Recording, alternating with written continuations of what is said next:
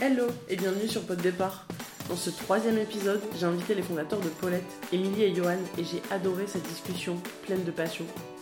On y parle de cette grande aventure qu'est l'entrepreneuriat, mais aussi de toutes ces choses qu'ils ont vécues pour en arriver à sauter le pas. Les débuts du web, de prendre le train quand il passe, à savoir les bonnes opportunités, et puis d'écouter ses envies. Paulette est le fruit d'une rencontre, d'années de collaboration pour un projet commun, et la magie du destin qui fait naître de beaux projets, et surtout de passionnés. J'espère que cet épisode vous plaira autant qu'à moi. Si c'est le cas, n'hésitez pas à mettre 5 étoiles sur Apple Podcast et à le partager à ceux qui ont envie de se lancer. Bonne écoute Bon, Émilie et Johan, je suis ravie de vous inviter euh, dans ce nouvel épisode de podcast.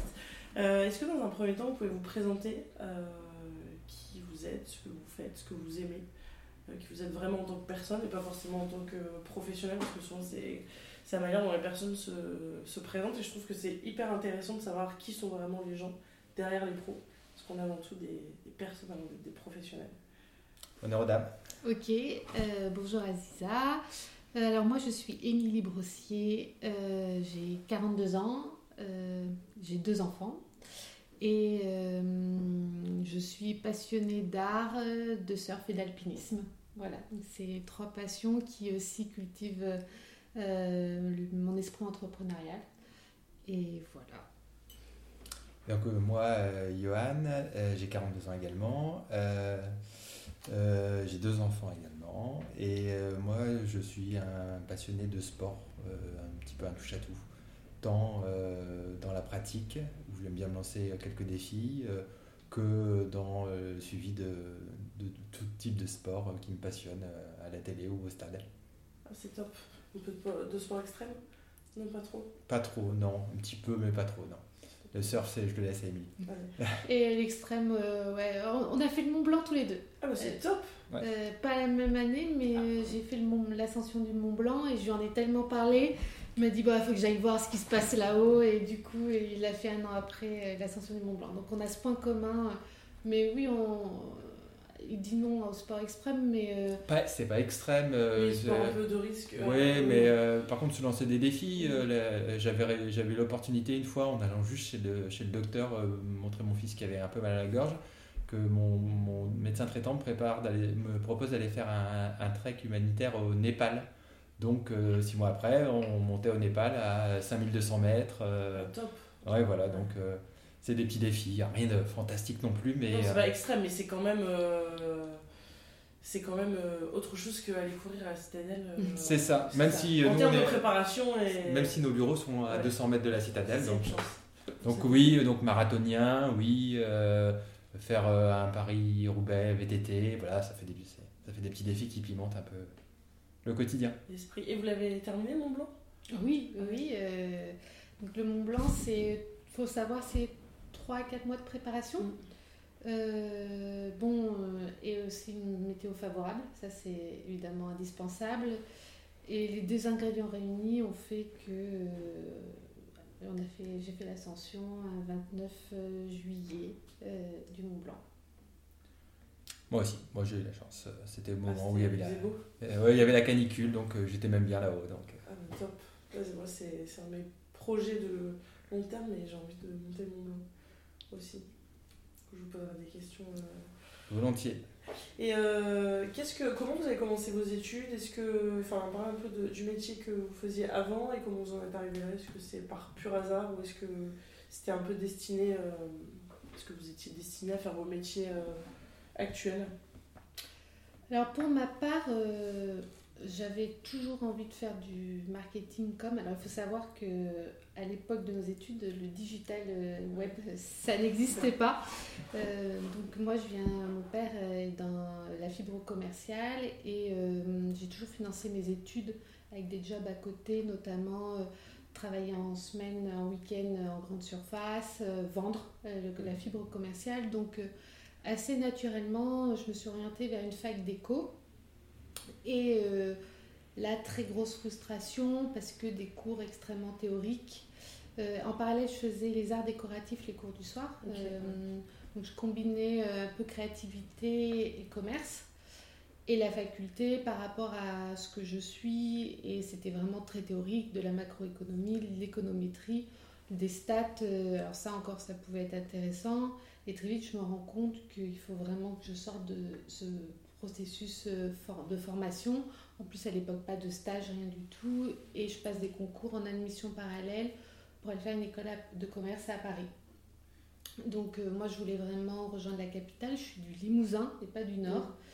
Euh, donc j'étais dans une ville euh, moyennement dynamique, Limoges, à cette époque. Et donc euh, je me suis dit, je voulais, alors ça aussi, je voulais une carrière accomplie. C'est-à-dire que ça, c'est quelque chose, euh, j'ai toujours eu envie euh, d'un job qui anime ma vie et pas un job qui me nourrisse et un salaire. Je voulais que m'accomplir et réaliser des choses à travers mon job. Et ça, c'était euh, une conviction et en, quoi hum, il fallait que je trouve des formations qui me permettent de me réaliser dans ce sens-là.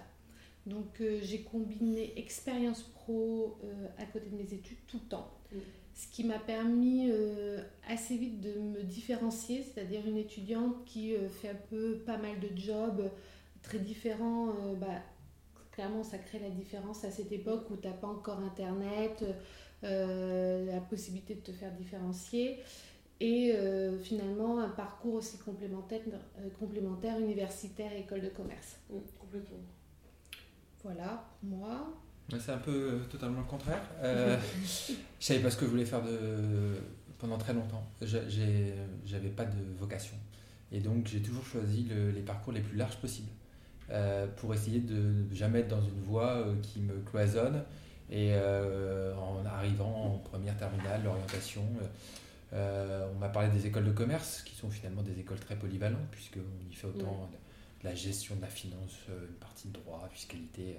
Et euh, je me suis dit, bah tiens, tant que je, je n'ai pas vraiment décidé quel métier je voudrais faire, celui-là me laissera encore pas mal de, portes ouvertes. Et euh, j'avais deux, solutions, euh, bah, le parcours classique de, de la prépa pour, pour atteindre les écoles de commerce. Et puis en fait, j'avais un, copain qui, lui, avait envie de travailler un peu plus vite et il voulait plutôt faire un DUT technique de commercialisation. Et il m'a dit, mais tu sais que tu peux faire ton école de commerce après en admission parallèle, viens avec moi. Donc euh, bah, j'ai dit, viens avec toi, mais il l'a pas eu lui. Donc bon, il n'est pas allé au DUT. Et en fait, je me suis retrouvé euh, dans un DUT euh, où, moi, ça, va être- ça peut paraître difficile à croire maintenant, mais j'étais assez timide encore euh, au lycée. Et le DUT m'a certainement euh, ouvert sur- un plan humain. Euh, ça m'a sorti de mon cocon familial et ça m'a aussi mis un pied dans l'entreprise et tout est devenu concret. Ce qui était un peu virtuel tant que j'étais au lycée de mais pourquoi on fait tout ça, euh, comment, travail, comment ça va se concrétiser euh, la, la transition entre l'école et le boulot, bah, l'UT m'a permis de, de, de mettre un pied dedans. Et puis après, bah, j'ai fait ce que je souhaitais, une école de commerce. J'ai eu le malheur d'aller passer des euros à Montpellier euh, fin juin, il faisait beau, ils nous ont emmenés à la mer en boîte de nuit. Je dis que c'était là que je voulais faire mon école de commerce. Et euh, ça a été euh, bah, des années superbes parce que le plus dur c'est d'y rentrer dans ces écoles. Une fois qu'on est dedans, après on est dans un rythme euh, où on combine des projets, euh, comme dit Émilie, des stages. C'est très enrichissant et euh, ça c'est pas non plus euh, un niveau fantastique en termes de, de travail. C'est plus un- une école de la vie où on apprend à se débrouiller. on- C'est les projets qui déterminent. Exactement. Et donc j'ai eu beaucoup de, beaucoup de plaisir. Et c'était, je suis sorti en, en 2000 et c'était le moment où euh, tout le monde commençait à dire attention à la carrière, c'est bien beau, mais il faut quand même s'épanouir au boulot. Donc si vous, si vous pouvez faire des boulots qui vous épanouissent, franchement, n'hésitez pas. euh, C'est bien beau d'aller chercher un titre, mais si c'est pour être malheureux comme la pierre, euh, Mm. et donc, euh, bah, moi, j'étais passionné de sport. Je, je vous l'ai- je vous l'ai dit. donc, je me suis dit, bah, c'est facile, je vais travailler dans le milieu du sport. Donc, j'ai cherché à travailler dans le milieu du sport. J'ai fait un stage de fin d'études sur le Tour de France euh, avec les supermarchés à l'époque champions, donc euh, Carrefour Oui, Market maintenant, Qui- était maillot à, maillot, maillot à poids, accompagner euh, les coureurs, valoriser le partenariat. Et puis euh, après, j'ai cherché un premier boulot, toujours dans cette quantité du sport. Et je suis tombé sur une boîte, une start-up purement digitale, qui s'appelle Touche Étoile. C'était une boîte qui faisait des jeux par téléphone, la touche étoile du téléphone, qui avait levé un, un million d'euros à des investissements au moment de la, la fameuse bulle Internet, et sur lequel bah, il essayait de digitaliser son activité pour faire des opérations commerciales euh, et publicitaires sur, euh, sur le web. Et pourquoi il m'a été me chercher? Parce que tous ses premiers clients étaient autour du sponsoring sportif. Et donc, euh, bah, moi j'ai mis un pied dans le web par le sport, euh, bizarrement. Et pas à l'école, vous deux? Euh, Il n'y avait pas trop de cours? Parce que moi, j'ai pas trop conscience Non. s'il y avait beaucoup Non, de non. cours sur. euh, Non, on nous- on- on- on a, moi j'ai eu accès à Internet en 98, début d'école de commerce. On nous apprenait à, nous- à utiliser l'outil pour notre recherche d'emploi, pour... Mais euh, c'était pas un métier encore. C'était, c'était un outil, un outil simplifiant. Non, mais c'est le cours que j'ai eu d'informatique, c'était Word et Excel. quoi. Donc vous avez appris avec euh, l'expérience. Enfin, Ah ouais, c'est venu à vous euh, On a au fur et à mesure. Euh, complètement autodidacte de, de l'Internet. Et euh, moi, je me souviens, j'ai fait un mémoire sur l'innovation. euh, euh, est-ce peut-on être pionnier euh, si on innove? Et euh, mes articles, j'allais acheter La Tribune, Le Figaro, et on découpait, et on, photo, euh, on photocopiait. Et euh, on ne trouvait pas cette richesse de contenu. Enfin, on fait super vieux les. C'est vrai que moi, mon, mémoire, je l'ai fait il y a 3 ans. Et enfin, on n'imagine pas avoir. euh, Enfin, nous, on a Kern et euh, on a toutes les infos euh, possibles et imaginables. Je peux même vous dire que dans cette start-up que, dans laquelle je suis rentré au début, on changeait au gré des retours des visites de- des clients la stratégie de la boîte. C'est-à-dire cet outil, tous ces premiers sponsoring sportifs où on pensait avoir un peu trouvé une voie, c'était un hasard. quoi. C'était un hasard et puis on a fait évoluer le, produit que réalisaient les équipes techniques et graphiques de la boîte au moins dix fois. Euh, hop, vous revenez euh, de chez Philips, euh, il vous parle d'une problématique de, de conquête, d'acquisition, hop, on change. D'autres, c'était plus de valorisation d'image, on mettait de l'interstitiel publicitaire. On, inventait presque les, les premiers produits de, de la boîte au fur et à mesure qu'on croisait les clients. C'est top. Voilà. Il n'y avait pas de site vraiment e-commerce à l'époque, c'était surtout des sites d'image. Mm.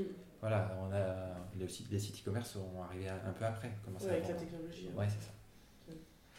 Et donc, euh, vous êtes tous les deux enfin, des anciens de chez Audio. Est-ce que vous pouvez raconter un peu ce que vous avez fait là-bas? Enfin, un peu, beaucoup ce que vous avez fait.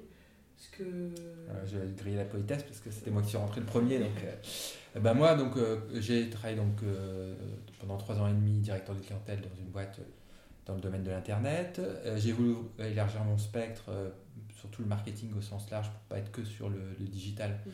J'étais directeur de clientèle ensuite dans une, une agence marketing opérationnelle.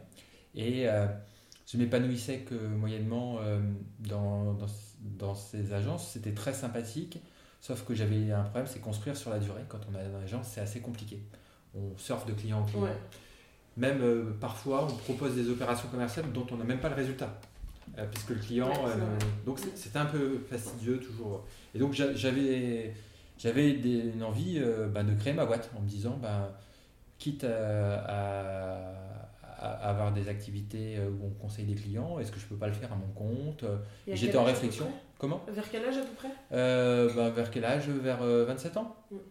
Et je, je- je réfléchissais. Et en même temps que je réfléchissais, je regardais s'il n'y avait pas d'autres opportunités. Puis un jour, je suis tombé sur le site de Laurent Merlin, sur une offre un peu loufoque euh, qui euh, euh, parlait d'une opportunité rare où il y avait un train qui allait passer, il fallait que je monte dedans et qui ne passerait pas souvent. Et en fait, c'était la création d'une entreprise au sein du groupe Leroy Merlin. Et cette entreprise, c'est des audios.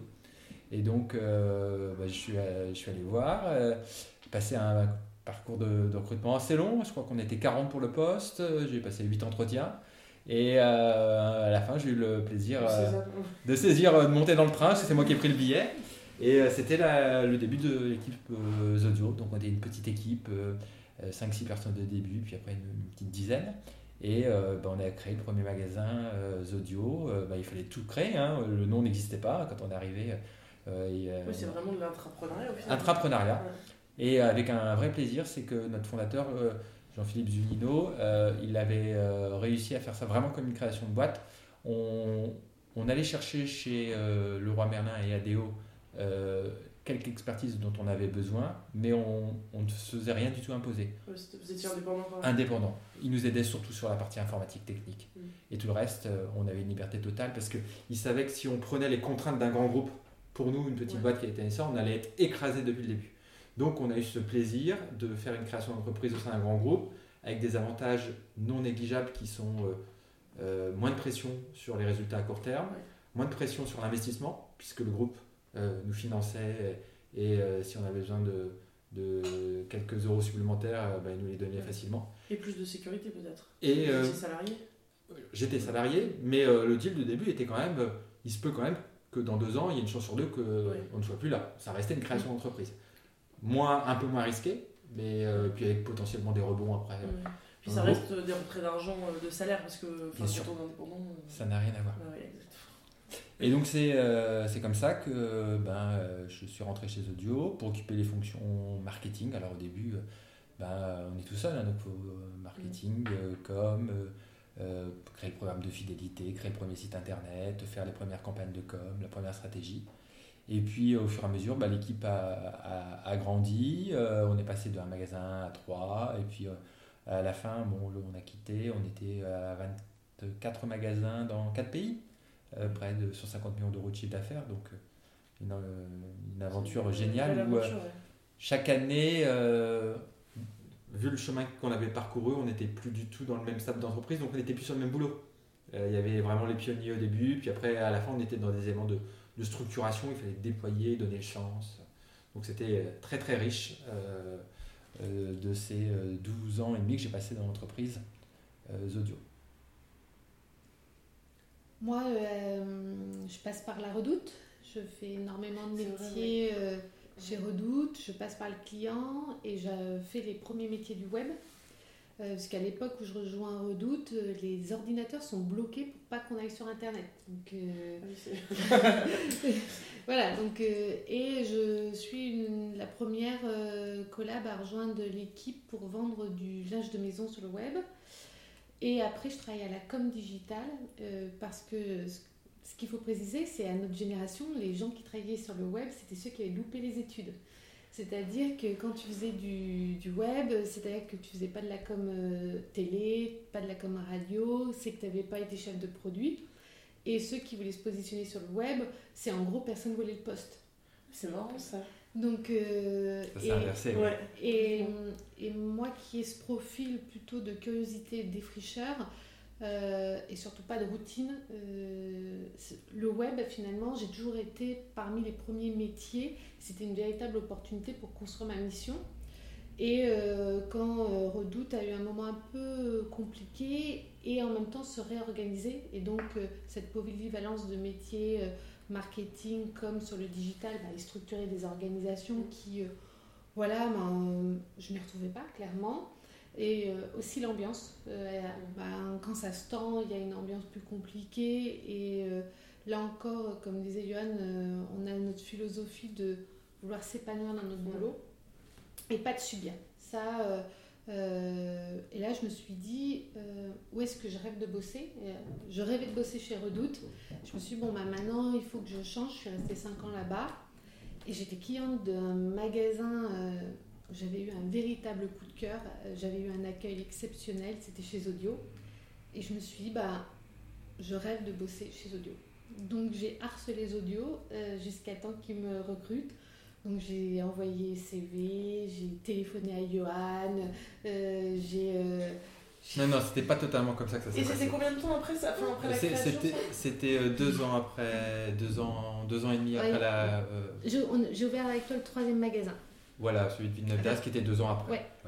Et moi, j'étais arrivé un an avant pour euh, commencer à structurer. Donc, euh, et en fait, l'histoire, elle n'est pas totalement comme ça. C'est que j'avais eu énormément de candidatures. Là, la vraie histoire, c'est que j'avais eu énormément de candidatures, mais un truc de fou, parce qu'effectivement, Zodio avait beaucoup euh, d'attrait, et surtout sur la région.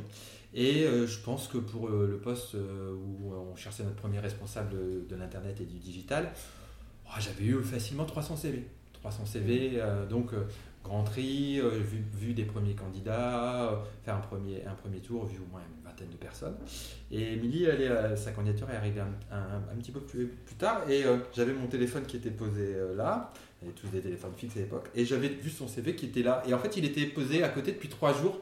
J'avais jamais pris le temps de l'appeler, alors je trouvais le CV très intéressant, je me suis dit, il faut vraiment que je l'appelle. Puis pris dans les journées, j'ai jamais fait. Puis à un moment, il y a mon téléphone qui sonne. Bonjour, c'est Émilie Brossier. Je comprends pas je comprends pas en fait, je vous envoyais ma candidature, il se passe rien, vous m'avez pas appelé. Le CV était juste à côté du téléphone. Et euh, je voudrais bien savoir pourquoi. Eh ben, ah, c'était le monde inverse, c'était moi qui devais dire non, non, mais je devais vous appeler, promis. euh, voilà, donc euh, C'est un signe. c'est un signe, voilà, il était à côté du téléphone. Et, Moi, et- je suis partisan du, enfin, du harcèlement dans la moindre mesure, mais quand on veut vraiment un job, il faut pas lâcher. ah bah, ça, Jusqu'à temps qu'on te dise un nom définitif. ça a bien marché. pardon, ouais, c'est ce qu'il faut faire. Parce que c'est vrai que parfois, en fait, c'est ce qui arrive souvent, euh, c'est qu'on n'a pas le temps de répondre, c'est que ça, c'est peut-être dans un coin de la tête, mais on n'a juste pas le temps de, de répondre. Et tu serais passé à, beaucoup, à côté de beaucoup de choses. Ouais, je me suis vengé hein, quand même. Ouais. Je suis vengé à la fin. Je l'ai pas fait exprès, mais euh, Alors pour la petite anecdote, j'ai euh, passé un entretien avec euh, le directeur général, le fondateur Jean-Philippe Zunino. Alors avec Jean-Philippe, il faut savoir que c'est un passionné. Quand tu fais un entretien avec lui, ça peut être 3 heures, 4 heures d'échange avec lui. Donc il était 21h, il fumait une clope dans le bureau. Je, je voyais qu'il commençait à, à prendre le paquet. Je fais vas-y, tu peux fumer, tranquille. Je me suis au moins, c'est que ça va. ça, voilà. Et à la fin de l'entretien, euh, il me dit Bon, bah écoute, Émilie, euh, je vais être ravie, euh, je serais ravie que tu rejoignes les équipes audio. Alors euh, là, ça se voit pas sur un podcast, mais je fais euh, la danse dans ma tête euh, et euh, je suis super contente. Alors je ne montre pas parce que quand tu es salarié, il faut quand même garder Ouais. une posture, Ouais, mais tu as, le feu d'artifice dans la tête. Je monte dans ma voiture, j'appelle ma mère, je lui dis c'est bon, c'est génial, je rentre, je bois un coup. Et euh, le lendemain, euh, j'appelle Johan, euh, qui m'avait demandé d'appeler pour faire un point après l'échange avec Jean-Philippe. Et il me dit alors ça s'est bien passé? Et je lui dis bah oui oui ça s'est tellement bien passé qu'il m'a dit que c'était bon. Et Johan il fait ah non non non non non c'est pas du tout bon parce c'est pas il n'est pas tout seul à prendre la décision et donc j'ai d'autres candidats à voir et et euh, on, on viendra vers vous. Parce que toi, t'avais déjà fêté. euh, Et là je dis c'est quoi ce mec il faut comprendre, j'avais présenté euh, au boss comme quoi je pensais que c'était Emily euh, qu'on allait embaucher, je voulais son aval, sauf que j'avais deux autres euh, candidats que j'avais vus et que j'avais mis dans une shortlist.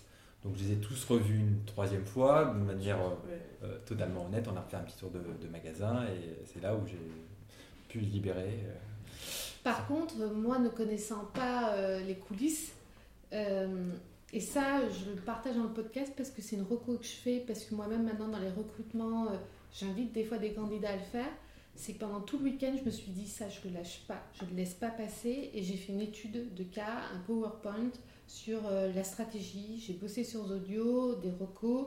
et pour mon dernier entretien, je suis arrivée avec un doc en disant voilà, euh, si demain j'arrive chez Audio, je savais que c'était mon, ma dernière chance. Ouais. Et euh, je pouvais pas attendre de revenir parce que j'avais déjà tout raconté. Mm. Et, euh, et ça, déjà, du coup, ça permet de se reposer sur est-ce que c'est vraiment là que je veux bosser? C'est également une façon de mieux connaître l'entreprise et de pouvoir appor- apporter un jargon ou une connaissance pour le dernier entretien. Et euh, ben, Puis ça monte la motivation. Non, Ouais. mais c'est- Ouais, puis. Déjà que j'étais convaincu, bah alors là Ouais. ça a fini de me convaincre de, de- Parce que euh, qui fait ça sur. euh, Pas grand monde. Ouais, bah. Pourtant, ça paraît logique de s'intéresser à la boîte dans laquelle Ouais. on va bosser, de, Mm. de pouvoir s'investir déjà un peu dans une réflexion, mais il y a finalement peu de gens qui le font. Et c'est peut-être parce que c'était une boîte dans laquelle tu voulais vraiment bosser. ben, il n'y en avait pas d'autres. Oui, voilà. Donc euh, tu. Euh, en fait, euh, c'était pas seulement parce que c'était un magasin, c'est. euh, euh, J'avais rencontré l'équipe de comité de direction, le fondateur est euh, extrêmement. comment dire. il a une, une personnalité assez singulière. Et, et je voyais que c'était pas seulement un projet, c'était des hommes et des femmes Mm. qui avaient une passion. Et on sentait que il y avait une bienveillance et que ça me correspondait vraiment. Euh, et quand on parlait à l'époque de Zodio comme une famille, alors après, il y a parfois, moi je crois pas, hein, des personnes qui vont penser qu'il y a sa vie dans l'entreprise et sa vie à la maison. Moi, euh, je, ma, ma vie professionnelle, elle teinte sur ma vie perso et inversement. Et moi, je rejoins une famille euh, pro Mm.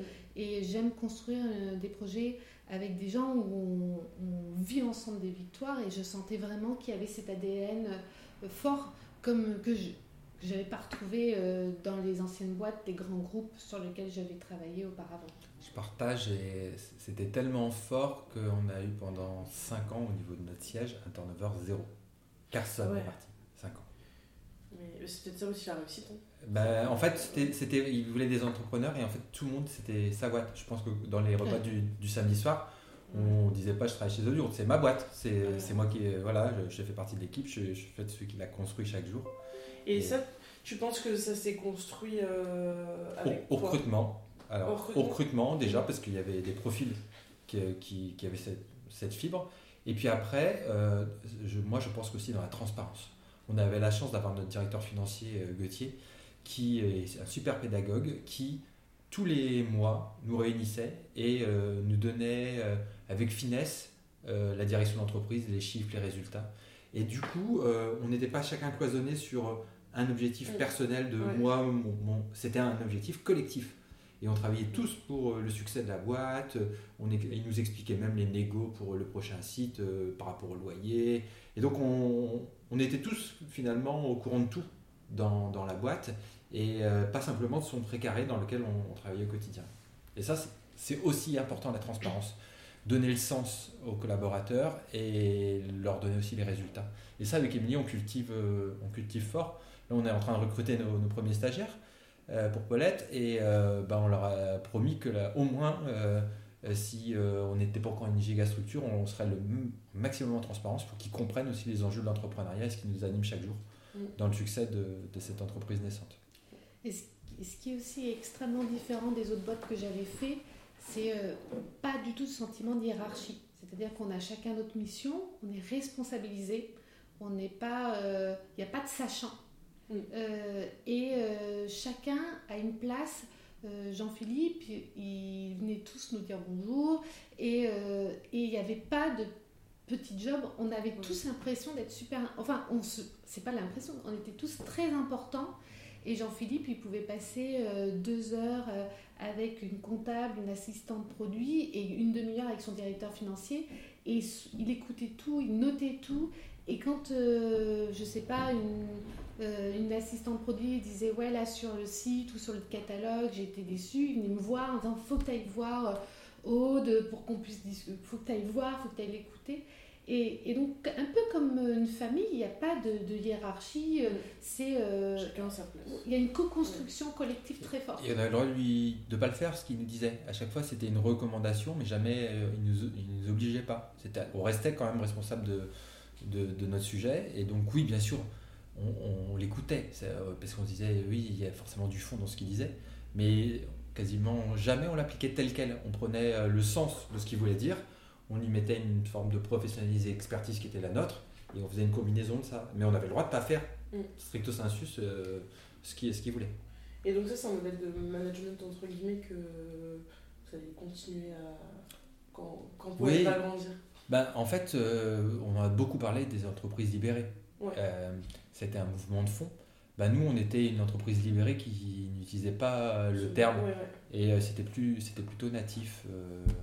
Et euh, il y avait aussi un bien vivre euh, ensemble, alors qui était lié à la petite, euh, à la petite taille et qui était très important, énormément de, de fou rire et tout ça, ça, continue, ça contribuait à cette ambiance où on était tous fédérés autour d'un projet parce qu'il n'y avait pas cette logique de euh, hiérarchie prédominante et puis parce que euh, on était tous là pour aussi passer du, du bon temps Mm. et pas simplement euh, s'enrichir. Je peux te dire que pendant 9 ans, j'ai pas eu une journée où j'ai pas rigolé. C'est génial. Ouais. De se sentir bien au travail. Euh, De toute façon, on passe euh, la plus claire partie de notre journée euh, au travail parce qu'on rigole que. Ah non, que- au contraire. Au contraire. Ouais, C'est top. Et vous étiez combien quand. Enfin là, quand vous êtes parti, vous étiez combien de. Chez Audio, Enfin, au siège?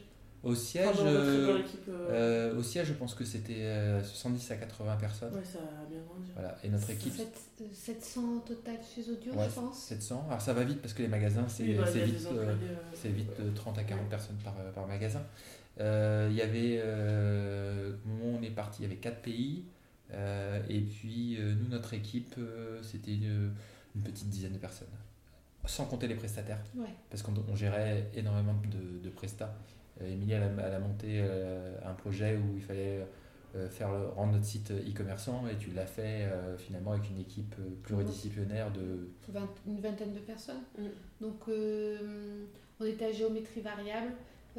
en plus, on avait la philosophie que il ne fallait pas forcément avoir la plus grosse équipe euh, à manager parce que souvent ça fige, mm. mais de s'accompagner d'experts qui faisaient grandir les équipes déjà euh, recrutées et qui faisaient que ça apportait euh, justement une diversité. Moi je crois beaucoup à la diversité dans la génération, dans le mm. genre, dans la culture, qui fait ce bouillon de culture et qui fait qu'on on n'est pas euh, dans une bulle, euh, je pense souvent à la cloche en verre, où on est bien entre nous et qu'on pense que tout ce qu'on fait c'est vraiment génial et qu'on se tape dans le dos et qu'on fait oh là là, mais euh, si les chiffres ils tombent, c'est parce que le client il a rien compris. Non, non, attends, je crois que c'est surtout toi qu'il faut que tu regardes et en quoi tu te remets souvent en question. Et, et ce qu'on n'a pas précisé, c'est que la jeunesse de Zodio s'est construite sur la visite des habitants. C'est-à-dire que euh, ne s'est pas construite sur des études marketing, mais euh, l'équipe fondatrice, et quand on a rejoint Zodio, euh, c'est plus de 200 visites habitants. Qu'est-ce que ça veut dire? C'est-à-dire que je vais chez toi, Aziza, tu m'accueilles, on va dans ta cuisine et tu vas m'expliquer comment tu cuisines, ah, comment, top. comment tu reçois tes amis. Et là, tu vas me dire, euh, alors je vais dire, alors, euh, tu te mets à table, tu vas me faire, non, mais attends, ça c'est des trucs de vieux. Moi, je mets ça, euh, on fait sur, dans le salon, on je mets tout sur la table de salon, on sert l'apéro, après, on fait, je fais un cake, j'apporte tout en même temps et chacun. et en fait, là, tu te rends compte que tu arrêtes de vouloir mettre les gens autour d'une table et que c'est toute ta vaisselle qui change. Et euh, tu te rends compte qu'il n'y a plus de bureaux dans les maisons et que les gens, ils, ont tous, ils sont tous mobiles également dans leur maison et que euh, euh, tu te rends compte que les gens... Le rêve, c'est la suite parentale le dressing. et que par exemple, les chaussures, ranger ses chaussures, ses bottes, ses chaussures d'été, ses chaussures d'hiver, c'est une vraie problématique. Du coup, il y a un rayon. et c'est comme ça que les chefs de produits ont construit Audio par l'écoute et nous, euh, dans notre communication, euh, dans nos catalogues, tu vois, moi j'avais des clientes en les visitant qui me disaient, ben, moi je manque d'idées, je manque d'inspiration, je ne sais pas quoi faire à manger. Donc on ne rentre pas dans le produit, on, rentre par le moment de vie. Qu'est-ce que je cuisine le midi, euh, le midi pour mes enfants? Qu'est-ce que je fais pour la fête d'anniversaire pour mes amis? Et c'est toute une nouvelle façon de se réinventer en mettant le cœur, le client, que de se dire, bah, tiens, moi, je vais servir ça au client, c'est non, comment je réponds à une attente client Parce que quand on regarde les études, en fait, c'est juste les chiffres euh, du présent, voire du passé. Euh, et quand on va dans les maisons, euh, on se rend compte que ben, les, les, besoins, les modes de vie changent, à tel point que parfois on a des clients qui ont des besoins de produits que les fournisseurs n'ont pas. Je prenais un, un exemple assez bête, on se rendait compte dans toutes les maisons qu'on visitait qu'on est tous différents, mais on est finalement tous un peu similaires quand même, hein, un peu tous des clones. Et euh, quand on arrive dans une cuisine, c'est toujours à peu près le même triptyque à côté de l'évier. Il y a trois ustensiles, euh, il y a euh, le liquide vaisselle, il y a une ou deux éponges, plus un, savon pour se laver les mains après. Et on, on dit bah ça serait intéressant d'avoir un, un, ustensile qui permet de tout faire, mm. poser les éponges, mettre le liquide vaisselle et euh, d'avoir le savon pour se laver les mains. Et donc on demande à nos fournisseurs ce qu'ils ont. Ils disent bien sûr, euh, ils nous montrent les quelques produits qu'ils ont. Et là, il y a un grand souci en disant mais non, mais en fait vous n'avez pas compris. À chaque fois que vous nous présentez un produit, le savon que vous, nous, que vous pensez que les gens ont, c'est une savonnette, un savon solide. Ah Ben non, maintenant, maintenant ça revient, mais à l'époque c'était que du savon liquide. Ben, il n'y avait pas un fournisseur qui l'avait vu. Il n'y en avait aucun qui avait de quoi euh, mettre du savon liquide. Bon, maintenant ils auraient raison dix ans après, euh, mais euh, c'était pour montrer que si on, se on regarde ce qui se vend, on bouge pas en fait. Alors que les modes de vie évoluent et de plus en plus vite. Oui, c'est clair. C'est hyper intéressant. Et dessus, on va venir à pourquoi, enfin, comment vous avez quitté, enfin, comment vous avez décidé plutôt de quitter? Parce que justement, quand ça se passe bien, quand les projets sont bien, quand l'équipe est cool, quand, quand tous les quand tous les voyants sont au vert, euh, c'est des décisions qui peuvent être. Euh, Parce qu'il y a un âge pour tout. Ma petite dame. je, ne sais pas encore ça. bah en fait, euh, l'histoire c'est qu'il cherchait, notre fondateur, Jean-Philippe, cherchait des entrepreneurs. Donc quand on est entrepreneur dans l'âme, on a toujours cette envie d'entreprendre. Certes, on a de quoi faire chez Audio et on s'amuse chaque jour, mais au final, quand on grandit, bah, on redevient une grande entreprise. Euh, les enjeux sont différents. Et puis, ça reste quand même un projet pour un grand groupe. ça reste quand même un projet qui n'est pas au final pour soi. Nous, on a, on a, un confort, mais on n'a pas les bénéfices forcément de, de, ce travail. Et après, il retourne dans la machine. Voilà, et puis plus on grandit, plus on devient une boîte normale. Hein. ce fameux turnover qu'il n'y avait pas dans les cinq premières années, ben après on est devenu avec une boîte avec un turnover classique. Puis tous ceux qui sont arrivés, ben, ils venaient faire un boulot. Et même si on cultivait euh, l'esprit de l'entreprise, ben, ça s'atténue. Et euh, en euh, pendant qu'on était chez Audio, notre fondateur, il a eu des fonctions au comité de direction d'Adeo et il a aussi eu sa, responsabilité, la partie entrepreneuriat, parce que les boîtes se rendaient compte qu'elles étaient un peu sclérosées et elles, mouraient d'envie de donner un esprit start-up mmh. et de se réinventer à travers les start-up. Donc, il nous a, Jean-Philippe, amené dans énormément d'événements, euh, des voyages à New York, on est allé voir des incubateurs, euh, des startups américaines, euh, des conventions. C'est vraiment bien tombé. Hein. Ah ouais, ouais, ouais. Des, des, des, des, start, des, conventions où il y avait des start-upers sur scène, et puis bah, ça, on avait déjà cette envie, il nous, il nous fait découvrir tout ça. Un jour, il y a une convention à Paris où il y a un petit gars là, qui ressemble à rien, qui s'appelle Oussama Amar, qui, euh, qui monte euh, sur scène. J'espère qu'il va pas écouter ça.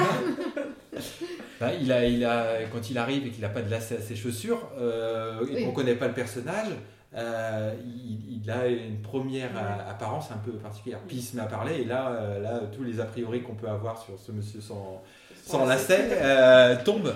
Et ce qu'il raconte est génial. Et. Emily se rend compte que derrière, il a un programme où il partage tout à travers coup d'état sur euh, The Family. Euh, euh, elle me fait écouter tous les podcasts, interrogations écrites le lendemain matin, savoir si j'ai bien tout compris.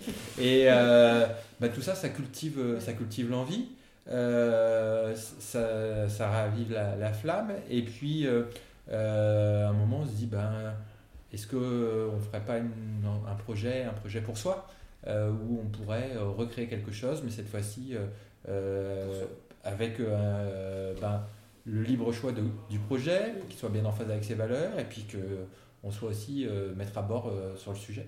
Donc ça, c'était quelque chose qu'on cultivait. Euh, c'était une réflexion individuelle ou collective? Alors, lui, Johan, il, il était entrepreneur dans l'âme dès le début. Moi, je ne l'étais pas. C'est-à-dire moi, pas, je viens pas d'une famille d'entrepreneurs. Ça ne me paraissait même pas accessible. Ça me peut... Déjà, je m'en alors là, je parle en tant que femme, je m'en sentais pas capable. Mm. Euh, je me l'autorisais pas et euh, euh, j'avais été formatée plutôt à être. Euh, à l'époque, c'était tu deviens la Wonder Woman. C'est pour ça que j'ai parlé assez vite que j'avais des enfants mm. dans le podcast. Comment tu es la femme active, la super femme active qui gère super bien ses gosses et qui a une chouette carrière? Et euh, tu te rends compte que c'est un modèle euh, que tu penses qui te convient bien? Et moi, je, je restais, je, m'épanouissais dans les entreprises, dans des super jobs. Mais souvent, euh, je disais à Johan, moi j'avais un sentiment des fois d'avancer avec le frein à main levé. Mmh. C'est-à-dire que même si on était dans des super projets, j'ai une capacité de travail et de créativité euh, et je sentais quelque chose en moi qui avait envie d'entreprendre mais sans savoir mettre des mots dessus. Mm. Et, euh, et, je le sentais aussi, on avait aussi un profil, et je parle aussi au nom de Johan, on rentre pas forcément dans les cases. Et ça allait bien dans une boîte qui rentrait pas dans les cases non plus. Euh, et Johan a parlé d'Oussama, mais moi ça a été le début, ça a été une révélation. C'est-à-dire que il y avait euh, Damien d'une boîte qui s'appelait Save, qui avait monté une boîte. Et moi, j'ai eu un sentiment pour la première fois de ma vie d'être dans une gare et de regarder les trains passer euh, comme, euh, comme ces gens qui rêvent de partir en voyage mais qui le font jamais. Et moi, je me suis dit, mais je suis dans un moule qui, en fait, n'est pas le mien. et c'est pas ça que je veux. Mmh. Sauf que quand tu prends conscience de ça, c'est euh, fermer un livre, euh, commencer à te dire que tu vas en réouvrir un autre, que tu vas avoir une page blanche et tu sais pas écrire et tu sais pas quoi écrire. Et, euh, et, là, ça te sort un peu de ta zone de confort. C'est-à-dire que c'est un peu bizarre, c'est-à-dire que tu es hyper bien, tu, tu corresponds à ce qu'un peu la société attend de toi, ou ce que tu es tes parents attendent de toi, que tes amis ton jour, te, te regardent, tes copines, elles ont l'impression que t'es- tu gères plutôt bien les choses, ce qui est absolument pas vrai. Hein. T'arrives, alors euh, t'arrives un peu des fois les cheveux n'importe comment et t'as passé une nuit de merde parce que t'as pensé au boulot et aux enfants. Et là, tu fais non, mais en fait, non, je vais sortir de tout ça et je vais réinventer. Et euh, euh, où euh, Johan, lui, sait que ça va venir. Moi, euh, et donc c'est pour ça que Oussama déclenche euh, ce gars, et c'est pas qu'il a déclenché tout ça chez nous, mais moi en tant que femme, je me dis, euh, y a je veux faire quelque chose, et aussi euh, en tant que. euh, je- et puis il y avait aussi quelque chose de réel, hein, euh, c'est que j'en avais marre de voir toujours des hommes qui étaient les boss. Mm.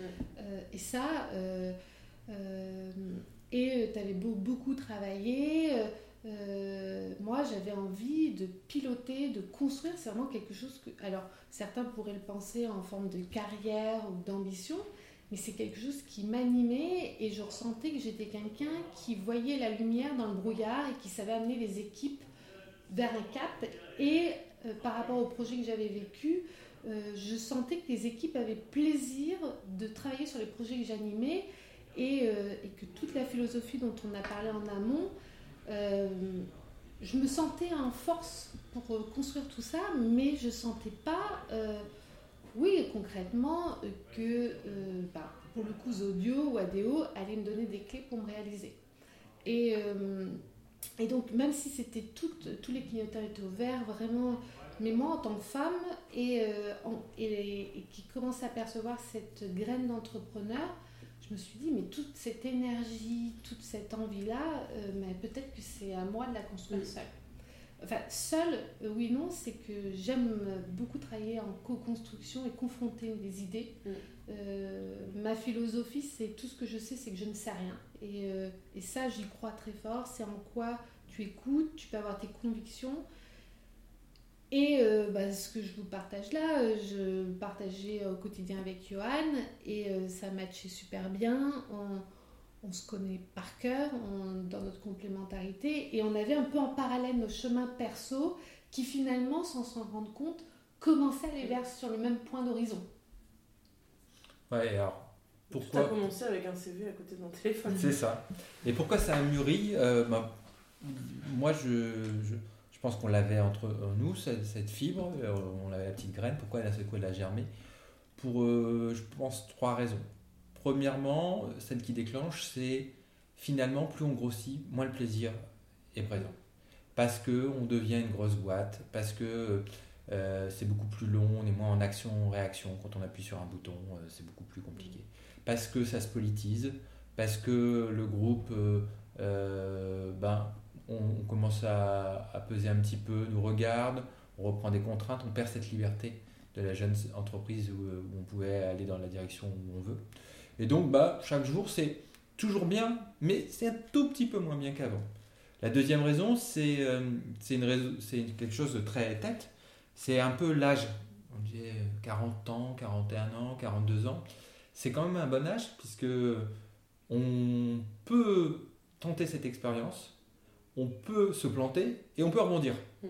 Et ça, euh, quand on, est, quand on se lance, se dire, bah, ouais, est-ce que, est que finalement c'est grave? Bah, Moi, j'ai dit à tout le monde, non, c'est- Ouais. pas finalement, on n'a pas été hy- hyper courageux. hein. Parce que la troisième raison, c'est qu'on a une très bonne employabil- employabilité. Donc on dit, bah, allez, on a un projet, on n'y arrive pas à, à- à sortir quelque chose qui va nous permettre d'en vivre euh, plus tard. Au pire, on aura énormément appris, on aura pris plein de plaisir dans l'accomplissement de, de ce projet. Et on mettra notre, euh, notre costard, on refera un CV et on retrouvera certainement un, un boulot, on pourra rebondir. projet. Exact, un autre projet. Ouais. Et donc, euh, la combinaison de ces trois facteurs faisait que ben, c'était, un, c'était certainement le moment, mais il fallait après avoir l'idée, et l'idée qui nous fédère tous les deux. Ça restait quand même quelque chose d'important pour que on puisse se lancer sur, sur ce projet. Et pour compléter, euh, je voulais pas faire partie de ceux, euh, plus tard, quand je serai euh, âgée, de dire j'aurais rêvé. Oui. En fait, euh, je crois euh, que la vie c'est maintenant. euh, que quand on, souvent j'entends des gens ah, je rêve, j'aurais, j'aurais adoré, mais je suis toujours, j'ai une grande incompréhension, mais pourquoi tu te donnes pas les moyens de le réaliser? Et, et je, je savais, je- j'avais conscience du risque, mais je voulais pas toute ma vie me dire Ah, mais j'ai toujours eu une bonne excuse de pas réaliser, parce que c'était devenu un rêve. Euh, c'était. euh, et, euh, et donc, au bout d'un moment, tu es quand même face à toi-même en te disant Bon, ben, c'est maintenant ou t'en parles plus. Voilà. Alors, après, concrètement, ce projet, il a germé comment Il a germé euh, sans trop le voir venir. Euh, les fameuses visites habitantes dont on parlait, Ouais. euh, on continuait de les animer euh, dans des séminaires d'intégration des cadres? Tous les trois mois environ. On avait les nouveaux cadres de l'entreprise qui venaient euh, pendant deux jours pour essayer de comprendre l'ADN de, de Zodio. Et nous, on animait toute la dimension client. Et comme Zodio s'est construit sur les visites habitants, on leur faisait faire une visite habitant qui nous débriefait le, len- le lendemain matin. Et euh, ça, a l'air de rien, ça nous faisait une vingtaine de, visites habitants débriefés chaque année. Et euh, au bout de la première année, euh, on fait un constat, on dit c'est quand même fou. Euh, on faisait des visites habitants euh, avant, tout le monde nous disait que dans la manière de consommer, euh, ils voulaient faire attention à consommer plus local, Mm. plus français. Mais rien ne se passait, rien ne se passait, c'était des vieux pieux. Et là, depuis euh, un an, on débrief, tu te rends compte, il y a une vingtaine de visites habitants, je crois qu'il y a 19 maisons qui se sont mises en action. Chacun à sa manière. Certains étaient euh, zéro déchet, d'autres étaient je mange mieux, c'est plus sain, d'autres étaient plus locavores, d'autres c'était euh, euh, les petits producteurs. Il y a- mais ça y est, les maisons, les Français ont repris possession de leur consommation et pour leur donner un petit peu de sens. C'est maintenant je consomme, c'est aussi un peu un bulletin de vote et euh, je prends le pouvoir à travers ma, ma consommation. Et euh, on se rend au début euh, la réflexion elle est pour les audios. On se dit bah Mm. ça c'est quand même un train qu'il faut pas qu'on laisse passer. Mm. Et on voit que certes c'est embryonnaire, mais c'est une- c'est un raz-de-marée qui arrive. Ouais. Les jeunes, de toute façon, il n'y a, même plus de débat. euh, et, on- et ça, c'est le, c'est le premier point. Et le deuxième point, il se passe dans la salle de bain de chez Émilie. Voilà, donc. Euh, ben, en fait, euh, c'est l'époque où t'as- on parle beaucoup de Yuka, euh, des premières y a- applications. là, vous parlez d'il y a 3 ans, 2-3 ans Non, an euh, non, non, février de l'année dernière. Donc. Euh, un peu avant, parce qu'on en a parlé du projet. Non, ça a dû se passer avant, parce qu'on en a Ouais. parlé en- ensemble de l'idée en janvier. Ouais. J'imagine que ça a dû se passer euh, fin d'année de l'année. Quelques... C'est ça, Voilà. donc un an et demi, ce qui est quand même Mm. assez frais.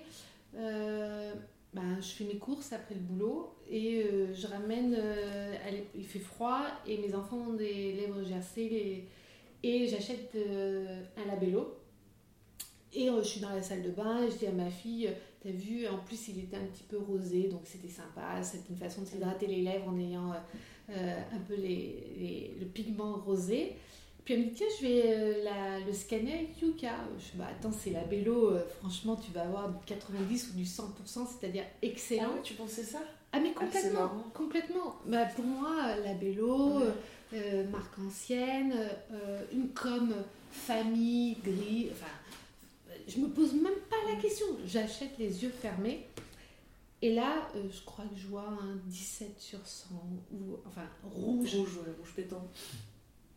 Et là, euh, je me souviens, j'étais bien fatiguée, euh, je bossais vraiment fort. euh, et là, je me dis, mais on se fout de notre gueule. En plus, je suis de l'autre côté, c'est-à-dire que chez Audio, ou dans ma, je suis une communicante, marketeuse, mais j'ai une règle, fais à ton client ce que tu aimerais qu'on te fasse. Ça, c'est, euh, j'ai toujours dit ça à mes équipes. Et euh, n'oublie pas que le client n'est pas con.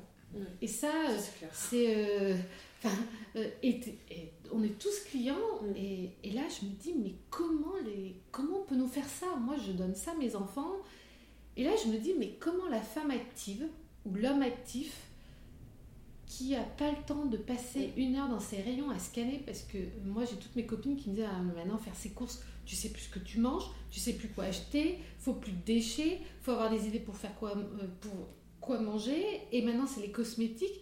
Tu passes deux heures et quand tu es derrière ton écran d'ordinateur, tu fais comment pour savoir que ce que tu achètes c'est correct? Et tu as bien des boîtes, des magasins bio ou autres, tout ça. Ou des... Mais c'est pas parce que c'est bio que c'est bon. clair. ouais. Tu sais pas d'où ça vient, est-ce qu'il y a le vrai bio? Et je fais, mais on marche sur la tête. Et, euh, et là, je, rentre le lendemain euh, et on fait un point avec Johan. Et je lui dis, mais il y a un truc là, on se fout de notre gueule. On prend nos clients en- pour, des, pour des abrutis. Et je dis, il faut que ça s'arrête. Il faut que ça s'arrête. Et puis. Euh, ça a été un peu le début de l'histoire. Ça a été le début de l'histoire. On se dit, ah oui, euh, on regarde. On dit, c'est quand même euh, fou qu'il n'y ait pas d'alternative. Effectivement, dans, dans, les supermarchés, il n'y avait rien à l'époque qui donnait une caution sur la composition. Et on se rend compte que si sur l'alimentaire, ça s'est déjà bien structuré, il y, a beaucoup de, mutations qui arrivent. Sur les cosmétiques, pas grand-chose. Et euh, en fait, on creuse, on regarde s'il y a des alternatives, puis on se rend compte qu'il y en a. Il y en a plein. Il y a eu un changement de loi il y a quelques années qui rend plus facile la, mise sur le marché des produits.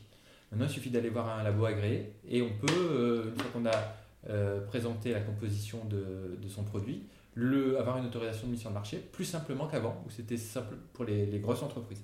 Du coup, il y a énormément de boîtes qui sont créées. Souvent, ce sont des. Si on fait une image, des cadres parisiens un peu en surmenage qui veulent donner un peu de sens à leur vie, qui euh, partent se mettre au vert et qui euh, créent, euh, qui créent des produits.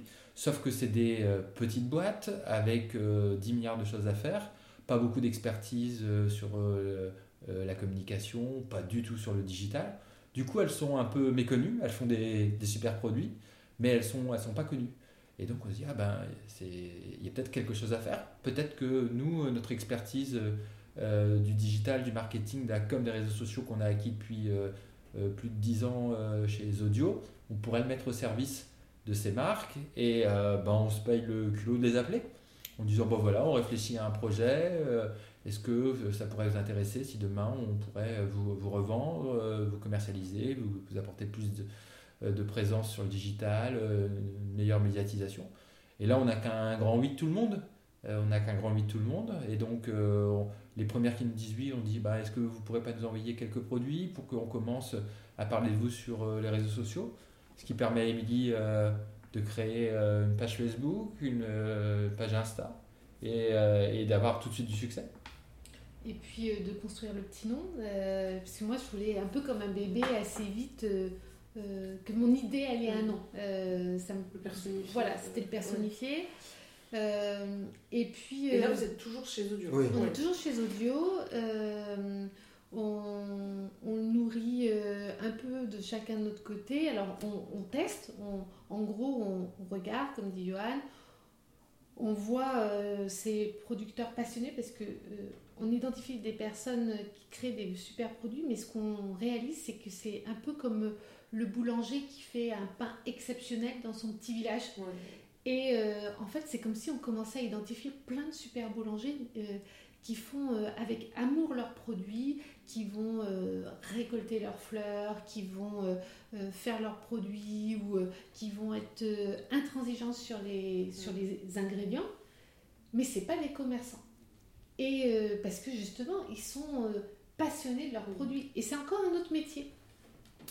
Et euh, moi, en les rencontrant, enfin, au début, on ne se rencontre pas, on se téléphone, c'est Yann qui me raconte, moi je les découvre sur les réseaux sociaux.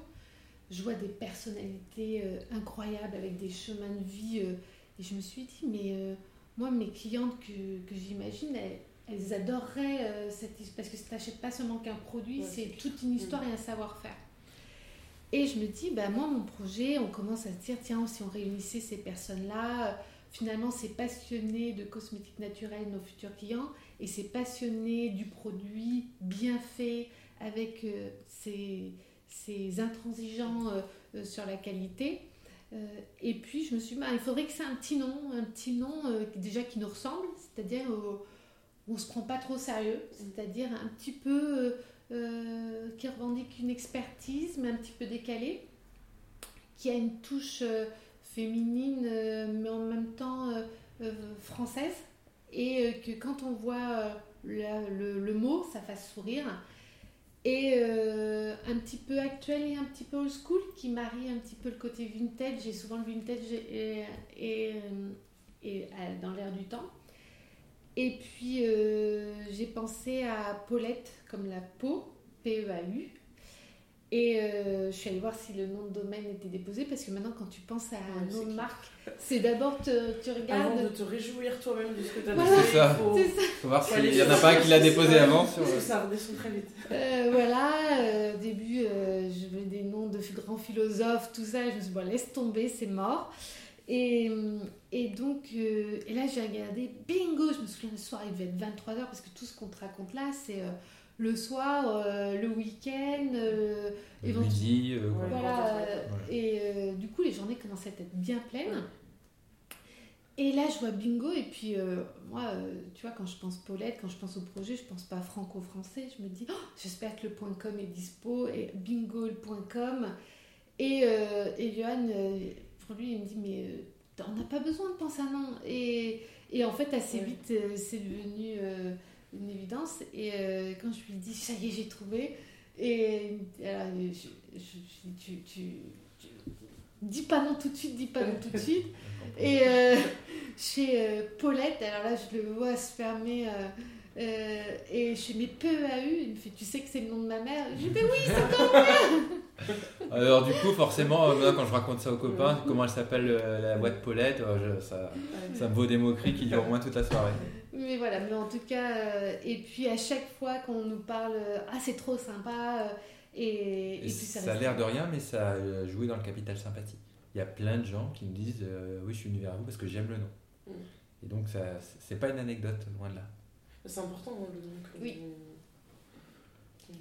Et puis, euh, donc on a le nom, euh, on travaille euh, les week-ends, les soirs au projet. On, je commence à créer une communauté sur Instagram. euh, donc, j'essaie de voir si c'est un sujet sur lequel il y a de l'échange, de la sympathie. Et là, je me rends compte qu'il y a une vraie communauté très puissante féminine sur le sujet qui. Euh, non seulement euh, teste, parle, mais porte le projet. Et euh, bah, en fait, euh, Paulette, quand on me demande mais vous êtes combien On a déjà une centaine d'ambassadrices. En fait, c'est Paulette, c'est pas une boîte, c'est un écosystème. C'est un écosystème de créateurs qui nous font confiance et une communauté de femmes passionnées euh, qui vont nous décortiquer les produits, qui nous en parlent avec amour, qui sont aussi intransigeantes sur la qualité. Et donc, euh, bah, tout ça, on commence à, à le mailler. Et puis, euh, bah, euh, clairement, d'ingrédients, on est en train d'en faire une recette. Et, et puis, bah, là, on est au début d'année euh, 2019. Un petit peu plus tard, on en a parlé, on a fait ça, il restait plus qu'à se lancer. Et, euh, et puis bah, là, tu es, au bord du précipice, Mm. Euh, un peu le saut à l'élastique. Mm. C'est-à-dire que tu as l'élastique au pied, tu es au-dessus du pont, tu as tous les potes qui te filment, et tu fais, bon, bah, soit euh, si tu fais demi-tour, tu parles plus jamais du saut, Voilà. plus jamais tu parles du saut à l'élastique, parce que sinon ils vont tous te regarder en disant, Ah, ok, merci, tu me l'as fait. Euh. Ou tu te dis, putain, ma poulette. euh, Je suis accrochée. ma- euh, j'ai- Voilà. Ma Paulette. Ma Paulette, euh, bon, euh, alors ce dont aussi je pense que c'est important de le partager, c'est que c'est pas une décision que personnelle. En tout cas, moi, je la recommande aussi comme ça. C'est-à-dire que euh, un projet professionnel est avant tout une histoire humaine, mais aussi familiale. Et euh, ce qui est important, c'est aussi de préparer les, les tiens, euh, c'est-à-dire euh, ta propre famille, tes amis, avoir leur regard, parce que ta vie, elle va changer. C'est-à-dire que ton travail, il s'arrête plus. Alors, déjà, euh, moi, mon job, il s'est jamais arrêté quand, quand, quand je rentrais chez moi, parce que j'ai toujours vécu mon job au-delà de- des horaires, mais euh, là, c'est déjà, tu, ta famille, ça veut dire que tu es entrepreneur, ça veut dire que c'est du 7 jours sur 7, ça veut dire que tu l'emmènes en vacances avec toi, ça veut dire que tu l'as en week-end avec toi. Et, Puis euh, économique. Euh, même si on- la France est un super pays, euh, on est accompagné euh, et grâce à ça, ça joue un, un, un coussin amortisseur. il faut quand même dire qu'il y a moins d'argent qui va rentrer à la maison. Donc il faut que tout le monde en soit conscient et tout le monde soit, soit d'accord. Donc je suis 100% d'accord, c'est aussi une décision familiale. Parce que après, il faut pas de rancœur. Euh, C'est-à-dire que on sait pas où on va. c'est un peu comme quand tu vas dans une forêt sans boussole, sans GPS et tu dois écrire le chemin. Tu sais que tu vas forcément te perdre. Il y a des moments, euh, enfin, il y a peut-être des histoires fantastiques, mais moi j'ai jamais entendu des créations de boîtes où tout est absolument génial, où tu fais de la croissance en trois mois. Et donc à ce moment-là, c'est important que les tiens le savent et euh, soit te soutiennent et, euh, et que tu vas avoir besoin d'énergie positive euh, dans les moments euh, où ça va être un peu tendu. Donc une fois qu'on a réglé euh, la famille et que tout le monde nous suivait, ben, on s'est lancé. Euh, aller voir euh, le chef pour expliquer qu'on a un projet. Bon, euh, et puis expliquer qu'on aimerait bien, si possible, avoir une rupture conventionnelle, ce qui permettrait d'être plus confort après dans, dans- dans la suite. Et c'était une période de transition chez Audio. Il y avait une nouvelle équipe qui était en train de se créer. Et les gens l'ont assez bien compris. En plus, on avait quand même bah, 12 ans de bons et loyaux services où on s'était bien donné. Et euh, comme euh, le côté entrepreneuriat a toujours été mis en avant dans l'entreprise, ce n'étaient pas les premiers. Et euh, finalement, un grand merci parce que ça a été simple. Ça a été simple et euh, il fallait essayer de le faire dans le bon rythme pour ne pas mettre euh, la boîte en difficulté, euh, trouver les remplaçants, avoir le temps de les former. Et ça a été relativement simple, même si ça les faisait chier qu'on s'en aille. On a été compris. Sauf qu'il s'est passé un truc quand même, un truc assez fou, c'est que le, entre le moment où on a demandé notre rupture conventionnelle et le moment où on allait signer les papiers, euh, il y a eu le, un jour une intervention du président de la République pour expliquer qu'il allait changer les modes euh, de fonctionnement du chômage. Et que pour euh, les cadres, il allait avoir une décote de 30% après 6 mois euh, au chômage. Et euh, bah, déjà, quand on passe d'un salaire au chômage, on passe de 100% à 58%. Si là-dessus, au bout de 6 mois, on retire 30%, euh, c'est quand même plus la même donne économique et ça devient de plus en plus difficile à tenir à la maison. Et là, il y a eu un effet un peu de se précipiter, même si on avait promis qu'on avait le temps. On est retourné voir notre employeur en disant on n'a pas le temps, il faut à tout prix qu'on soit avant octobre, octobre euh, sur les listes euh, pour pouvoir bénéficier de l'ancien système.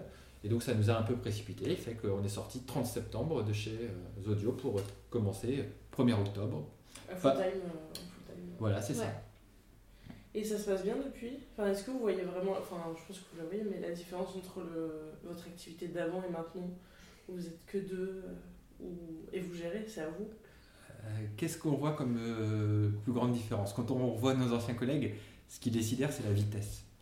C'est la vitesse parce que quand on est une grosse entreprise, on, est d'un collectif et en fait tout est long, même si on veut aller vite. euh, il faut euh, passer sa vie en réunion pour euh, débattre de l'idée, arriver à l'idée, puis une fois qu'on a eu l'idée, la mettre en place. Nous, c'est action-réaction. Quand euh, on décide de quelque chose, euh, euh, le meilleur exemple, c'est notre site internet. Euh, on avait souhaité être le, le plus vite possible en ligne et euh, on avait euh, une volonté de ne pas traîner sur la conception du site. On a commencé les développements de notre site internet, on a testé plusieurs solutions, on s'est arrêté sur une solution qui est Shopify, euh, je pense, euh, vers le 10 novembre. Le 5 décembre, notre site était en ligne. Quand on raconte ça chez Audio, Ouais. c'est de la science-fiction. C'est de, la science-fiction. Donc tout va plus vite. Et euh, ça, c'est le, le gros changement. Euh, euh, on est en action-réaction. Et euh, la deuxième chose, c'est que ce qu'on imaginait se, se passe. C'est-à-dire qu'on a énormément d'apprentissage chaque jour. Euh, et c'est un vrai plaisir de pouvoir euh, euh, se réinventer, euh, tirer euh, des conclusions de n'importe quelles petites actions pour faire en sorte que euh, ben, cette aventure Paulette, elle se structure et elle donne un tout cohérent. Mm. On est des vrais adeptes du test and learn, euh, pas s'appuyer sur des grandes convictions qu'on Mais six mois à mettre en place. euh, Oui, et prendre des décisions vite, c'est-à-dire qu'on part du principe qu'on ne peut pas euh, avoir les réponses tout de suite. On fait des tests contre-intuitifs et on passe pas euh, deux jours à, faire du brainstorming comme on- parce que euh, finalement nos métiers euh, c'était beaucoup passer du temps en réunion, faire des brainstorming, redescendre. convaincre, convaincre. Il y avait le camp A contre le camp B, il fallait que le camp A qui était le nôtre gagne. euh, C'est fatigant, euh, c'est là que tu deviens. Alors, mais là encore, il faut avoir euh, cette appétence. C'est que là, tu bâtis ta maison, tu es responsable. Et, euh, et en fait, il y a plein de choses qui étaient un peu endormies dans ton cerveau, dans tes réflexes. Là, tu. J'ai envie de dire, bah, tu redeviens vivant. Mais euh, euh, pour ce qu'on est, nous, euh, c'est euh, c'est vraiment l'entreprise, la création, la créativité, mais aussi l'analyse, le budget, le client, les fournisseurs. Et on a cette polyvalence. Et là, c'est- complètement différent. Ça, tout le monde ne prendrait pas de plaisir, mais nous, ça nous correspond pleinement. Je peux te prendre un exemple, qui, un truc qu'on n'avait pas imaginé. On, va, on vend des cosmétiques sains et naturels. Et donc, c'est important d'être dans une démarche où on fait attention euh, aussi euh, à tous les éléments qui, qui, vont autour et tout ce qui va être autour de, de, la, de, la, nature, le moins de déchets possible, le moins de pollution. C'est logique, c'est un peu la promesse qu'on fait. Et euh, on appelle nos, fournisseurs, euh, on leur demande, on, change, déjà on change d'avis, que je te relate ça, c'est important. On, vient avec une idée qu'on allait faire une marketplace, qu'on allait mettre en ligne des produits qu'on n'aurait pas physiquement et que dès qu'on aurait une commande, on demanderait à la marque de l'envoyer euh, au client parce que c'était pour nous la meilleure façon d'apprendre au début. Puis on se rend vite compte que c'est pas cohérent. C'est pas cohérent parce que quand un client achète trois produits sur notre site, un qui vient de Marseille, un qui vient de Bordeaux, un qui vient de Lyon, trois colis, trois fois de frais de port, et puis lui, il est là dans une démarche euh, moins de déchets. Euh, c'est le bazar, il va aller trois fois à la poste.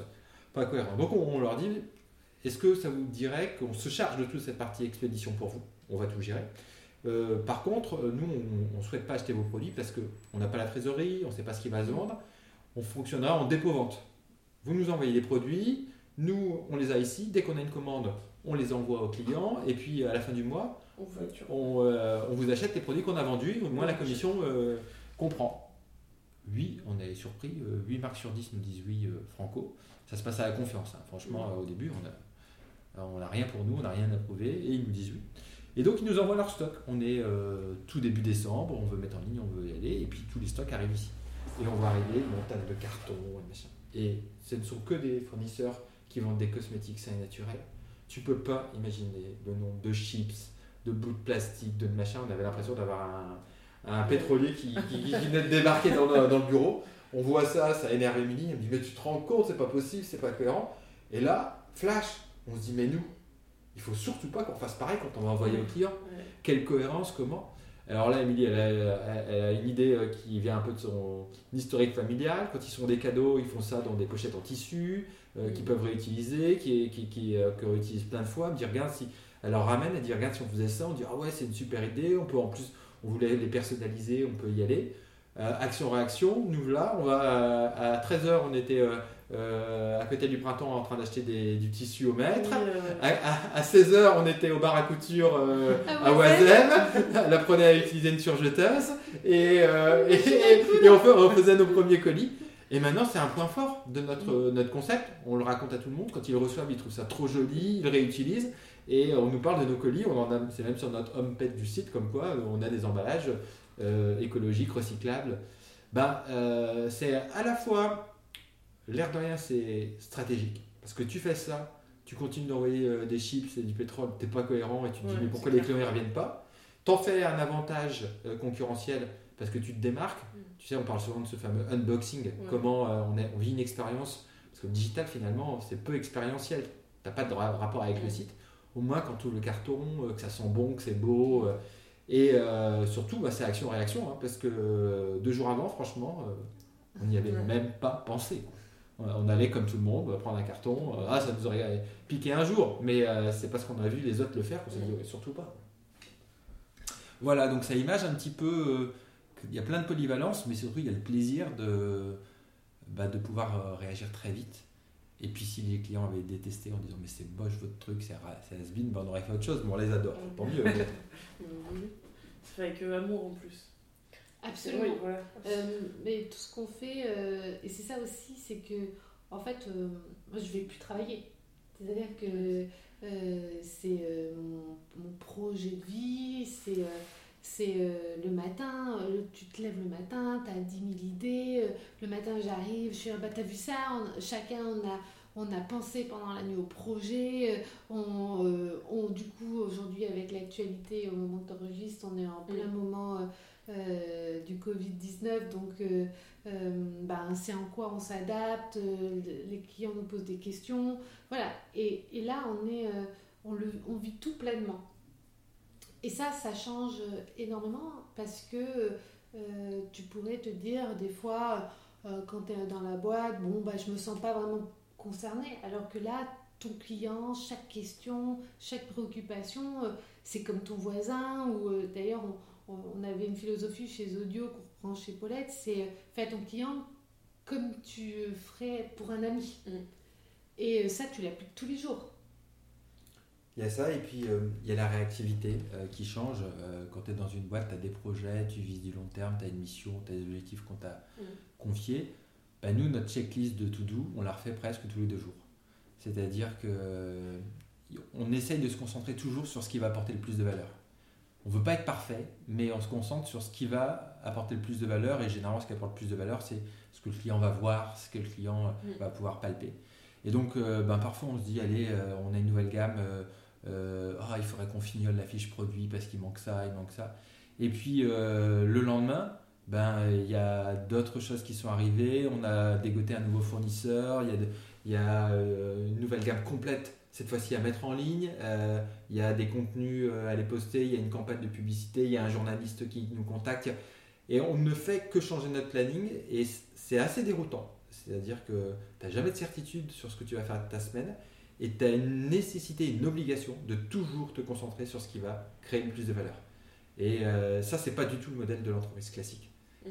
où on t'a confié une mission et à la fin de la période, il faut que tu aies bien fait la mission qui, qui t'a été confiée. Et en ce moment, vous avez, enfin, depuis le début, vous avez combien de marques avec lesquelles vous collaborez? Donc là, on, a, on cumule 40 marques et on distribue 500 produits. D'accord. Voilà, et le site a deux mois à ce jour. Et on entame le troisième mois.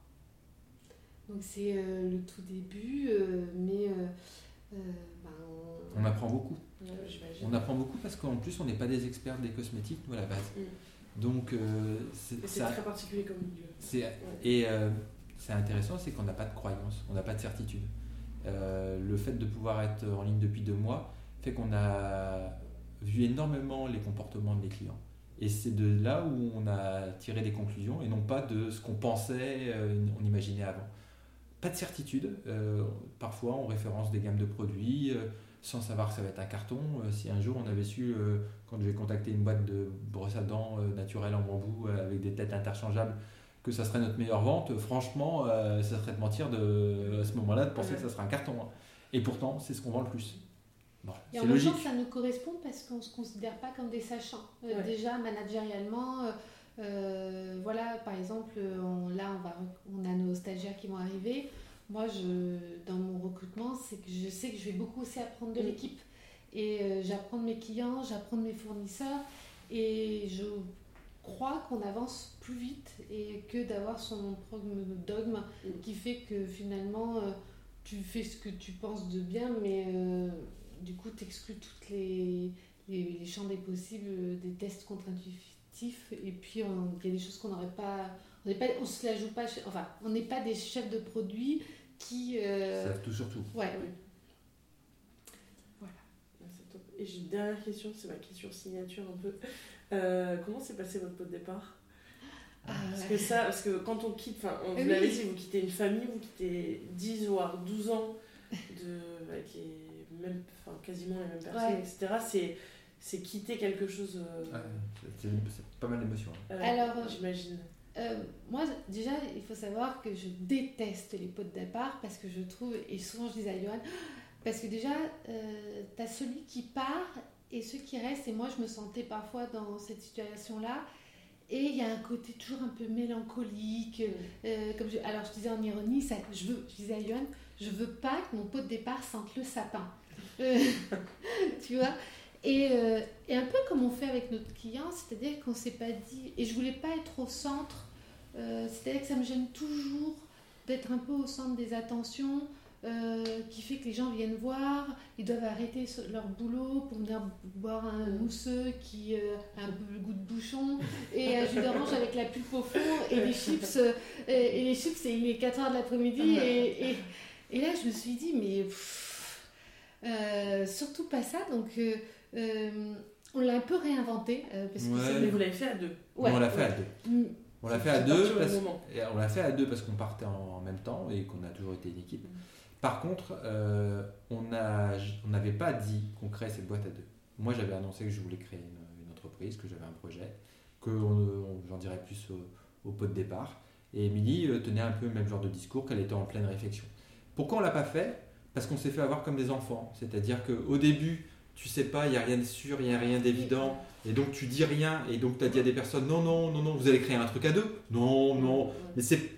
Et en fait, à partir du moment où tu as dit non une fois, euh, tu es, pris, au piège. on a dit bah allez, on va le dire jusqu'au bout. On va, on va tenir le discours, euh, on dira au pot de départ. Donc on a, on l'avait pas dit, on l'a annoncé lors du pot de départ. Et puis, euh, bah, on voulait avoir notre tête à Zodio jusqu'au bout. Et à partir du moment quand on commençait à, à se dire, bah, on se tape dans la main, on va le faire, euh, on voulait pas, par respect pour les équipes, mm. commencer. Enfin, c'était, ça pouvait être malsain et c'est pas du tout qu'on voulait cacher. C'était que, voilà, tu es comme là pour un projet jusqu'au bout et. Euh, et quand tu bossais pour le projet, j'avais pas envie d'avoir un. Et puis il y avait tellement d'inconnus. Enfin, euh, on ne savait pas trop tout ce qu'on. Voilà, donc, euh, donc on s'est dit qu'on donc on avait un peu fait un peu du teasing qu'on allait raconter parce que aussi on voulait être honnête et transparent. Et puis euh, il y a la tradition chez Audio, c'est le petit discours.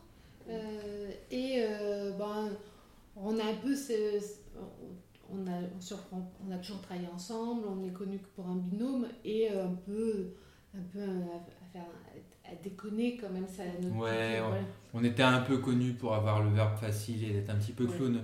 Euh, donc euh, on était bon client pour aller toujours raconter une connerie. Donc il fallait que le discours il soit un peu dans, dans cet esprit-là. Et, euh, et, on a mis beaucoup d'énergie pour pour aussi, euh, en fait, pas autour de nous, mais autour de, pour remercier euh, euh, et, et, de faire l'histoire audio de façon hyper humoristique. Alors, c'est à double tranchant, tu peux vouloir être drôle et pas être drôle. et bon, on a, on a beaucoup, beaucoup, alors on a eu la chance, il y avait vraiment beaucoup de monde. on voulait que ça soit bonne ambiance, on a créé cette ambiance-là et on l'a fait en deux temps. C'est-à-dire qu'il y avait un peu le côté institutionnel où pourtant on allait jouer le, décomplexer, faire quelque chose assez humoristique, euh, ce qui était un peu notre signature. Et on a donné rendez-vous euh, après, euh, on a fait les prolongations en disant bah, on n'oblige personne, on voulait pas commencer à dire je t'invite, je t'invite pas, c'est tellement pas nous. mais si tu nous kiffes et que tu as envie de passer une bonne soirée, on est à côté du grand stade, viens boire une bière. On a réservé un resto et on a dit on vous repaye un verre là-bas, ceux qui veulent traverser. Et on était 50 au resto. Et euh, Les gens qui vous suivent, ça veut dire qu'ils ont vraiment envie d'être là. Oui, c'est ça, parce que là, ils sont, ils sont emmerdés, ils ont mis les enfants de la nounou et. Euh, et euh, en fait, c'était tout sauf triste parce que, ben, voilà. On a bien ri. On a, ça a été une soirée à, à, se péter de rire. et puis, c'était une façon de boucler la boucle. voilà, on l'a signé comme on était. Et on a reçu beaucoup de témoins. Enfin voilà, j'ai voilà, et les gens qui nous appréciaient étaient heureux pour nous. Euh, et euh, c'était un, un, très très chouette souvenir. Et c'est une façon aussi de, de, plus facilement ouvrir un nouveau livre. Mm. C'est un, un, livre qui se ferme. C'est pas, pas quelque chose de, de triste qui se termine, c'est ta nouvelle vie. Quand on l'a décidé, c'est euh, souvent c'est. Mais il y a quand même de l'émotion. Il y a quand même de l'émotion et c'est fou comment elle, elle, te gagne quand tu l'imagines pas. Mm. Tu, tu, gères, tu gères et tu sais pas pourquoi. D'un seul coup, la, ça, la voix elle commence à, chanceler et, hop, et, ça te submerge un petit peu. Après, tu reprends. Mais euh, l'émotion, elle est là. Mm. C'est quand même une sacrée étape de, vie. mais c'est pour ça que le podcast s'appelle Pot de départ, parce que moi je trouve que les pots de départ, c'est vraiment. Euh, déjà, ça montre ce qu'on était avant, souvent, dans la manière dont on part. Et c'est tellement d'émotions et des pleins d'amour que oui. je trouve ça beau. Et puis, euh, c'est quand même, euh, tu te dis lundi, alors nous en plus notre dernier jour c'était lundi, mais on a fait notre pot de départ un jeudi soir, mais de dire, parce que euh, on était on aime les gens, hein, avec Johan, c'est euh, notre philosophie, enfin, et les audios portent énormément ça, c'était que on va quand même plus les voir mm. et chacun ses petites habitudes et puis c'est chacun ses rituels et là, quand même, ça te fait un coup quand même. Euh, et puis tu, tu te dis, et ça aussi, c'est que quand tu veux réaliser un rêve, tu dois souvent renoncer à quelque chose. Et on a dû faire ce deuil de cette famille pour, euh, pour, voilà, pour s'accomplir autrement. Et, euh, et, c'est quand même un, sacrifice, ouais. Mm. Bon, bah, merci beaucoup. Merci à toi, Ziza. Merci.